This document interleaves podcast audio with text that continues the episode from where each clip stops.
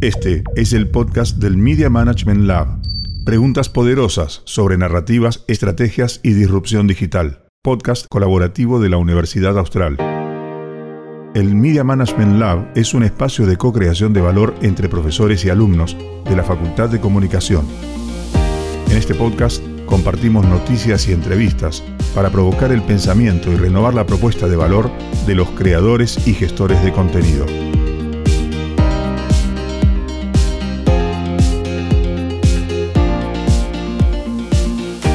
Soy Rodrigo Spector y en este episodio voy a entrevistar a Carolina González y Tomás Balmaceda para indagar acerca de los cambios que introdujeron las plataformas de streaming en la producción de contenidos de ficción.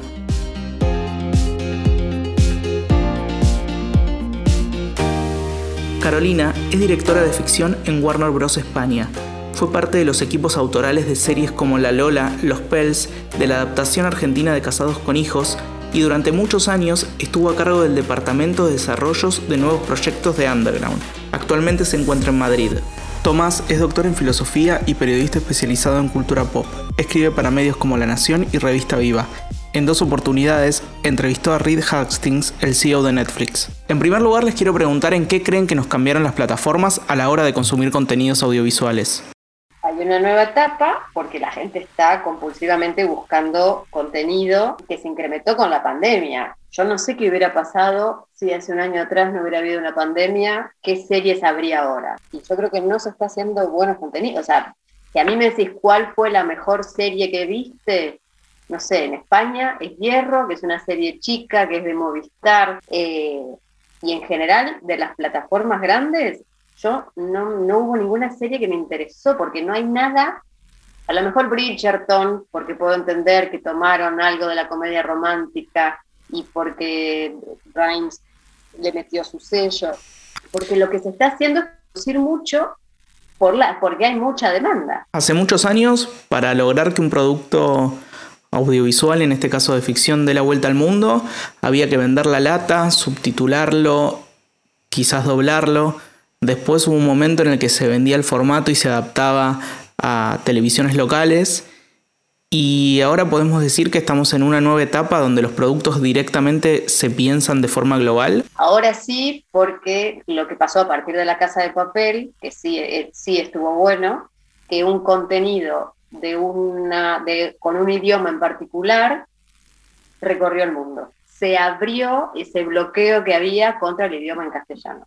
Entonces ahora vos podés producir en los países nórdicos y ves un Nordic Noir y no te importa si no Igual a nosotros nunca nos importó, era más un, era más un prejuicio de Europa ¿eh? y un prejuicio también de Estados Unidos. Y ese prejuicio ya no está más gracias a la Casa de Papel. ¿Y vos crees que eso ya va a quedar de forma definitiva? Que, sí, de hecho yo estoy armando un proyecto que va a ser para el lanzamiento de las plataformas de HBO Max Europa y HBO Max Latam.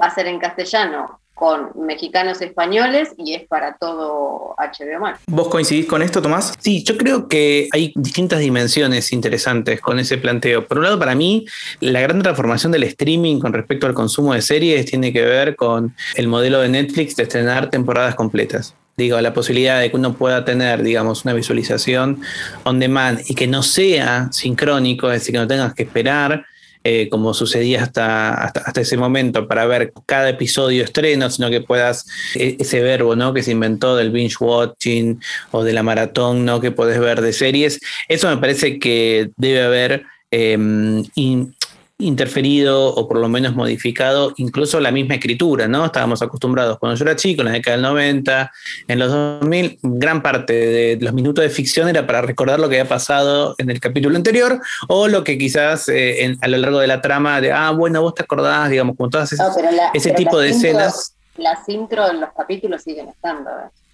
No es que ya no están esas escenas, no digo la intro, la escena en donde vos vas recontando lo que yo me acuerdo de la serie de los digo, serie de Argentina que te decía, ¿te acordás que papá hace dos meses estuvo con tal? Creo que lo que Tomás se refiere es a la repetición que solía haber o suele haber en las tiras diarias para aquellos espectadores que no pueden ver o seguirla. Casi no queda tira diaria en ninguna pantalla del mundo de aire que eso no existe en el streaming. Y yo lo que tomaría también como interesante, parte de lo que está diciendo Caro, es también lo que sucede, y yo en mi rol de periodista lo estuve viendo en, en la última década y media, justamente lo que dice Caro con respecto a eh, el lenguaje, ¿no?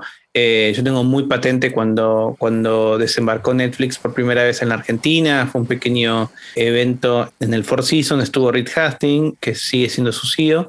Y toda la problemática de ese desembarco tenía que ver con que no había subtítulos todo el material con el que se desembarcó Netflix, que en ese momento estaba basado muchísimo en películas eh, y tenía algunas series, pero muy pocas, originales ninguna, era que eh, en ese momento, y me acuerdo que le comenté eso, pero ¿cómo es que está todo doblado? Y él con mucha sinceridad me dijo, hicimos un focus group y me dijo que América Latina no lee.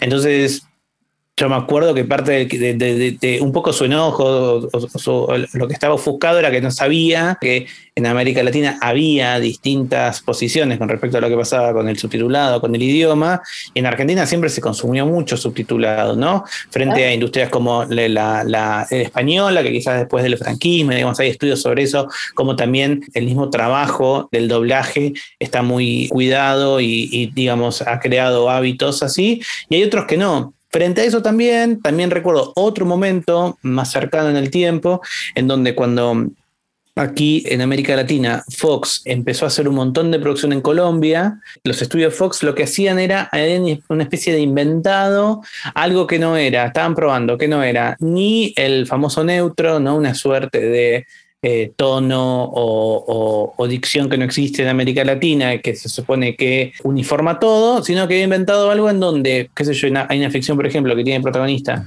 a Del Oreiro y a, un colombiano, Oreiro habla en riplatense, el colombiano habla en colombiano, hay un mexicano que habla en mexicano y nadie se lo cuestiona, ¿no? Era como una especie de torre de Babel en donde, digamos, fueron intentos, no sé si ese intento fue exitoso porque después no se volvió a repetir. Pero mira, de Netflix que es un producto español, pero tenés una colombiana, tenés una mexicana, y acá tampoco ya nadie se cuestiona que se escuche un argentino, que se escuche un mexicano, pero todo eso fue a partir de la Casa de Papel. Es interesante, la Casa de Papel, y ahí también retomo cuando lo entrevisté a Hastings en 2020, antes de que comience la pandemia, cuando lanzaron la programación de Netflix, Hastings, cuando le pregunté, bueno, por el éxito de la Casa de Papel, él me contó que bueno, tenían planes ciertos de hacer la adaptación estadounidense, que cuando empezaron a trabajarla se dieron cuenta que había muchas cosas muy puntuales que les parecían que eran bien locales, entonces empezaron a trabajar en dos proyectos, la Casa de Papel Estados Unidos y la Casa de Papel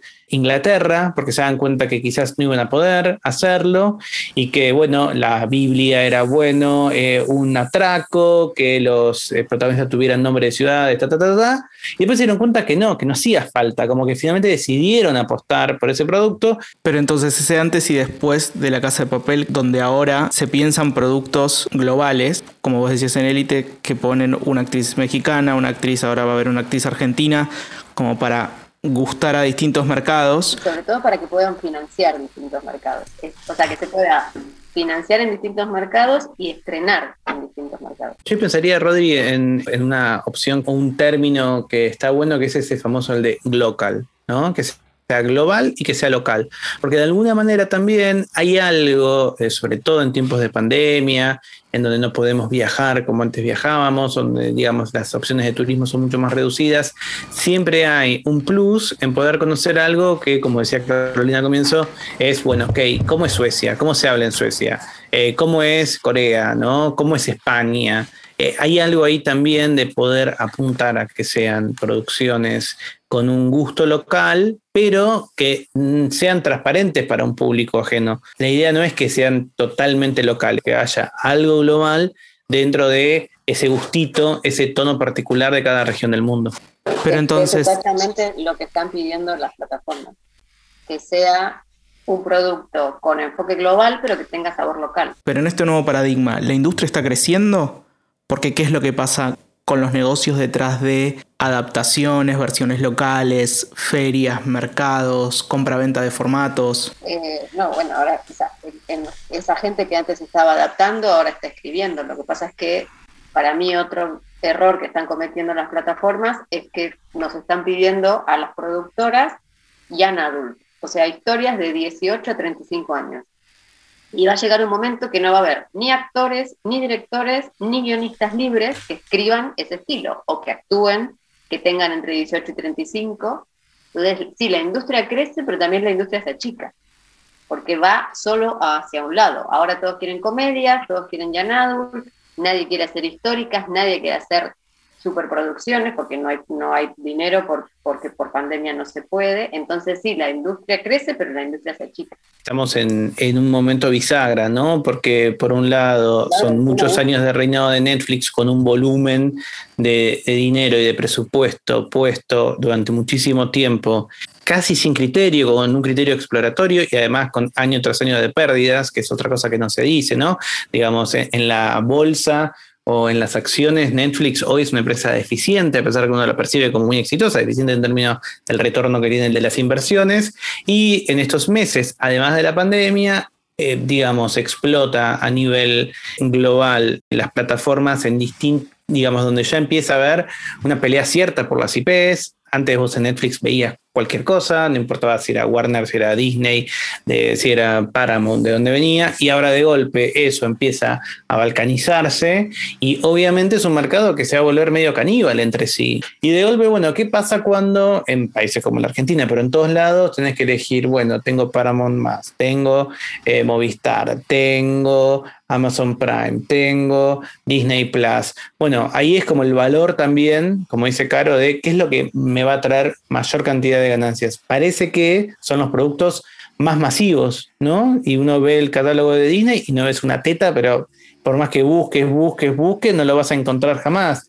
Entonces, cuando uno dice, bueno, ¿cuál sería el futuro, por ejemplo, de HBO, de productos como Game of Thrones o de productos como lo que podría ser, qué sé yo, hoy Euforia? Bueno, parece estar en más peligro que otros productos, porque esas personas no sé si están dispuestas a pagar separado el contenido, digamos, más snack, no snack de cortito, sino más masivo, más McDonald's, frente a cosas un poco más de autor o de mayor exploración. Cada peso cuenta más en la pandemia y cada dinero que vos le pongas a una plataforma define también tu consumo. El tema del IP es, es lo que está moviendo todo, porque todo el mundo se quiere quedar con la propiedad intelectual, todo el mundo quiere facturar con esa propiedad intelectual. Entonces la prioridad es quedarse con eso. Pero hace 10 años el negocio alrededor de la propiedad intelectual era venderla y comercializarla. Bueno, pero eso ya no se puede. Ahora todo eso queda dentro de la plataforma. En lugar de vender, por ejemplo, un formato y adaptarlo a... Eso ya no, ya no es más un negocio. Adaptarlo y hacerlo local para ciertas audiencias, ahora directamente los productos se piensan globalmente. ¿Vos cómo ves ese cambio de haber escrito, por ejemplo, los exitosos Pels y, o La Lola y que se haya vendido a tantos países con lo que está pasando ahora? Porque en ese momento, cuando escribías una serie, no pensabas que iba a ser global. Pensabas, uy, a lo mejor lo compran y lo, y lo hacen. Ahora, en cambio, cuando pensás una serie, ya la tenés que pensar global. Ya no existe más pensar una serie y bueno, después vemos dónde eso ya no existe más. Eso sí cambió, pero rotundamente. La pregunta es si efectivamente va a poder haber un modelo sustentable o saludable de negocios, ¿no? Porque ahora que, por ejemplo, muchas películas se estrenan directamente en streaming, porque la mayor parte del mundo los cines están cerrados o trabajan a una capacidad muy menor, bueno, es obvio que la revenue que uno tenía de entrada de cine es muy menor de lo que está pagando por su servicio de streaming quizás pueda suceder un modelo, como decía yo, del cable, ¿no? Decir, bueno, ok, eh, puede haber como supraestructuras en donde vos puedas comprar HBO, Netflix y Amazon por un precio menor al de los tres juntos. Pero bueno, no sé si eso es negociable, no, o si es posible. Eso, debería llegar en algún momento a ser posible, porque yo creo que nadie va a tener ni tiempo ni dinero. No, y obviamente la pandemia hizo más costosa la producción de ficción. Entonces, por un lado vemos que todo el mundo se tira a hacer cosas más de biopic o documental para poder tener algún tipo de material que ya esté hecho y no tener que crear tanto. Pero bueno, como dice Carolina, eh, hay que ver también si el gusto de la gente es mirar cuántas biografías de Tina Turner podemos ver. O sea, ok, ya sale esta, ya salió el, no sé, Woody Allen, no sé, pienso en los estrenos de este mes y son todas biografías, ¿no? Eh, Ozzy Osbourne, no sé, vos hacer la lista de este mes solamente. Porque la ficción se encareció un 35% para producir ahora en pandemia. ¿Y el algoritmo bajó una línea de cómo producir? El algoritmo bajó la edad de, o sea, las plataformas te dicen queremos Young porque se supone que según los algoritmos, la gente que más está viendo series y más eh, necesidad de series y de verse reflejado en series es la gente, la generación Z y poquitos millennials como si los que tenemos más de 40 no miráramos series, no nos interesa. Y que tenemos la platita, y que tenemos la platita además. Claro, que somos los que tenemos la, poder adquisitivo. ¿Y qué pasa con las productoras que se dedicaban al consumo local y quizás ahora no tienen lugar en las plataformas? Y la tienen muy complicado, muy complicado. Tienen que reinventarse y tienen que también hacer una autocrítica si los productos que hacían tenían o no calidad internacional, porque si no también es como un romanticismo de todas las series que ya no se hacen y la verdad es que yo sin ser especialista, en, o sea, sin estar dentro de la industria, pero como periodista puedo dar fe que, y periodista de espectáculos, puedo dar fe que había un montón de cosas que se producían que eran inmirables y que estaban ahí porque tenía que ocupar espacio. Entonces, bueno, si realmente tu producto no era tan atractivo, no cumplía, una digamos, o no llegan a los requerimientos internacionales, bueno, tal vez ahí también hay que hacer una autocrítica. Y pensando en el futuro, ¿cómo ven los próximos 10 años de la industria? Hacer futurología siempre sale mal porque, digamos, puede pasar algo así como una pandemia, pero eh, yo creo que el modelo tal como está forjándose ahora no, no es sustentable, creo que incluso los jugadores lo saben. Más allá de la producción de los contenidos, el negocio está en quienes tienen las herramientas y los fierros, por decirlo de algún modo, para que esos contenidos lleguen a los usuarios. Eso, por supuesto, va a dañar la libertad artística y que mm, vamos a ver mermada la existencia de nuevos Alex de la Iglesia porque no va a haber espacios para poder probarlo. Estamos en un momento de quiebre. A mí, yo siento que, que Netflix va a tener que dejar de producir tal en ese volumen, va a tener que repensar también si efectivamente va a querer tener en cada país una producción, una idea que quizás en teoría estaba buena, pero que demostró ser muy dispar, ¿no? Eh, y también tratar de entender, bueno, si las personas eh, alrededor del mundo van a querer otro tipo de entretenimiento. Hoy las series son la gran vedette, quizás en el futuro puedan ser transmisiones en vivo, no sé, de algún tipo. Tal vez es el regreso de lo lineal, ¿no? Y que pueda estar de una manera diferente. Hay apuestas también por las películas, qué sé yo, tiene, todo un, proyecto ahí en Warner de, Particular Crowd, digamos, donde finalmente lo que tenés son eh, películas hechas también con un proceso mucho más industrial, fordiano, eh, que se van generando y tal vez esas narrativas largas, extensas, de muchos capítulos, que también muestran signos de cansancio, el, formato de las, de las 13, de los 13 emisiones por temporada, de golpe se reducen a 6, a 8. Quizás, bueno, vuelvan las películas. Yo creo lo mismo, porque no solo HBO Max abre Particular Crowd, sino que Viacom también por su plataforma, por Paramount Plus, abre una división de TV Movies. Para mí es por, va a ir por ahí y además todo lo que es non-scripted va a tener más, bueno, va a tener, no, ya tiene más presupuesto. Todo lo que es non-scripted de biopic, de, las series van a, no solo se está reduciendo esto de llanado 1835, comedia, comedia romántica, pocos personajes, pocas locaciones, sino que tienen más presupuesto. Yo recibo, eh, más allá de las charlas y, todo lo que hablo con las plataformas, recibo informes financieros internos y el presupuesto está yendo para non-scripted, para entretenimiento, no para series. No veo un futuro muy prometedor para las series y menos las series de muchos capítulos. O sea, Game of Thrones, yo creo que no vamos a ver una Game of Thrones en muchos años. Solo agrego dos cosas que a veces en esta exploración también son lo inesperado. Wibi, por ejemplo, esa plataforma que se lanzó con grandes nombres, que eran una plataforma de videos cortos que tenía gente de Hollywood, superactores, fracasó, no duró ni un año. Y aquí en Argentina, insisto, sin números, pero lo veo por el pálpito, en, te diría en la calle, que para mí las calles las redes sociales, porque estamos todos encerrados, que es Pluto, ¿no? Eh, una, una plataforma de streaming gratuita de Viacom que tiene 60 canales canales ultra específicos con publicidad tradicional. Quizá la innovación venga de retomar el modelo de la década del 60, ¿no sabes? Muchas gracias Tomás y Carolina por participar. Es un gusto poder escucharlos y compartir con ustedes sus opiniones y su visión sobre esta industria. Para cerrar, me quedo con una pequeña reflexión que me parece que estamos viviendo un momento de cambio, pero esto es una industria muy dinámica, solo que ahora todos esos cambios se suceden quizás más rápido. Así que no sabemos lo que puede pasar mañana. Si el contenido pasará a ser 100% realidad virtual, si nosotros decidiremos qué es lo que le pasa a los personajes de cada serie que vemos. Y me quedo con esta pregunta para los que están del otro lado. ¿Cómo creen que evolucionará este entretenimiento? ¿Qué tipo de contacto podremos tener con las series que nos apasionan tanto? Muchas gracias por escuchar. Este fue el podcast del Media Management Lab. Preguntas poderosas sobre narrativas, estrategias y disrupción digital. Podcast colaborativo de la Universidad Austral.